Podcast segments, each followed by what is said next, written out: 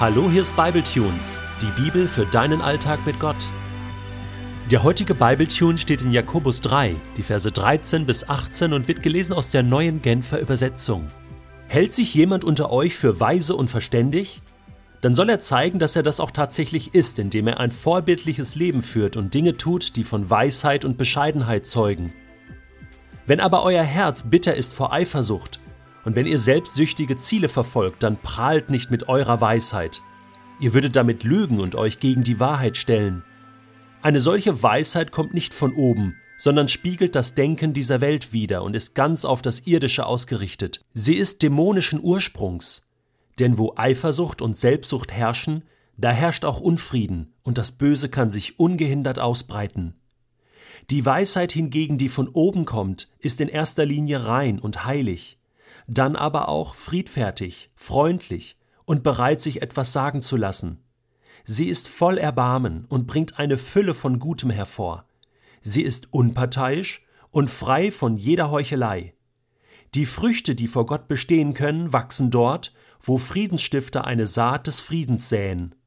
Ich habe so den Eindruck, je länger ich diesen Jakobusbrief lese, desto tiefer dringt dieser Kerl in mein Leben ein. Unaufhaltsam. Das ist Wahnsinn. Der ist so frech, so konkret, so praktisch, der stellt Fragen, die wird sich doch keiner trauen zu stellen. Aber er weiß eben ganz genau, dass wir alle dazu neigen, uns zufrieden zu geben, zu schnell. Nachfolge, ja, bis zum gewissen Punkt. Oder dass wir oberflächlich sind, oberflächlich bleiben. Ich kann mich erinnern, da war ich noch ein Teenager. Da ist der damalige Pastor unserer Gemeinde versetzt worden in eine andere Gemeinde, hat sich verabschiedet. Und das Letzte, was er zu mir sagte, ich weiß es noch wie heute, schaute mir in die Augen, legte seine Hand auf meine Schulter und sagte, Detlef, lebe nicht oberflächlich mit Gott. Lebe nicht oberflächlich. Und dieser Jakobusbrief bewahrt mich und ich hoffe auch dich vor Oberflächlichkeit mit Gott. Aber die Methode ist die, tiefe Fragen zu stellen und diese Fragen zuzulassen. Spürst du, wie Jakobus diese Spiraltreppe immer weitergeht, unaufhaltsam? Ich meine, am Anfang des Briefes hat er noch so äh, gesagt, so, wer Weisheit braucht, ne, muss nur beten, äh, ja, und, und äh, passt ein bisschen auf mit Arm und Reich und, und äh, lebt das, was ihr sagt und lest ein bisschen Bibel und, und, und so. Das, das waren so die Basisthemen. Und jetzt greift er das Thema Weisheit wieder auf, ja, und, und geht einfach eine Schublade tiefer. So richtig tief. Und ich versuche jetzt mal äh, mit ganz offenen Gedanken diesen Text nochmal so für mich zu lesen. Also, äh, das ist so ein kleines Experiment jetzt. Ich äh, versuche, dich jetzt mal mit hineinzunehmen und dich mal hören zu lassen, spüren zu lassen, was bei mir abgeht, wenn ich diesen Text lese. Das ist natürlich sehr persönlich, aber ich finde, Bibletunes Jakobusbrief, das muss jetzt praktisch werden und lies doch diesen Text für dich mit und mach dir deine eigenen Gedanken. Wie wirkt so ein Bibeltext auf dich? Jakobus schreibt hier, hält sich jemand unter euch für weise und verständig? Ich denke so, im ersten Moment halte ich mich für weise und verständig. Ich würde das nicht so sagen. Das wäre ja hochmütig, oder? Aber Jakobus weiß genau, dass ich das manchmal denke. Ja, also wenn du mich so fragst, weise und verständig, schon, ja, ab und zu ist das schon nicht schlecht, was ich so was ich so bin, denke und mache. Weise, was heißt das für mich? Ich re reagiere gut, ich, ich hab, ähm, bin mit Gott in Kontakt, ich bin verständig. Ja, ich glaube schon, dass ich, dass ich reif bin, dass ich ähm, gut, einen guten Charakter habe. Mhm. Ja, ich glaube, ich glaube, ähm, ich würde diese Frage schon eher mit Ja als mit Nein beantworten. Und jetzt schreibt Jakobus, dann soll er zeigen, dass er das auch tatsächlich ist, indem er ein vorbildliches Leben führt und Dinge tut, die von Weisheit und Bescheidenheit zeugen. da haut der mir doch die Faust mitten ins Gesicht. Unglaublich. Das, das ist sein Trick, ja, in Anführungsstrichen. Boah, Jakobus. Ja, immer so diese, äh, hältst du dich für fromm? Ja, ja. Äh, besuchst du die Armen und die Witwen und die Waisen? Bom, Faust ins Gesicht. Ja. Ähm, hast du die äh, Prüfung und Anfechtung gerne? Nein. Doch, du sollst dich freuen. Ja, bom, Faust mitten ins Gesicht. Ja. Äh, glaubst du, Detlef? Glaubst du an Gott? Ja. Ja.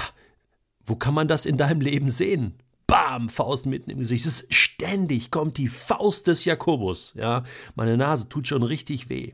Ja, Johannes ist ja auch so ein Typ, der schreibt mal, ne, wer an Jesus Christus glaubt oder wer sagt, er hat äh, Jesus Christus zum Herrn, der soll auch so leben, wie er gelebt hat. Bam, die Faust mitten ins Gesicht. Hey, diese Kollegen, ja, Jakobus, Johannes, das die wissen genau, dass ich das brauche. Dass ich mir manchmal einen vormache. Dass ich sage, das reicht doch so, mein ganzes Christsein und glaube, ey, man muss es ja auch nicht übertreiben. Dann richte ich mich ein.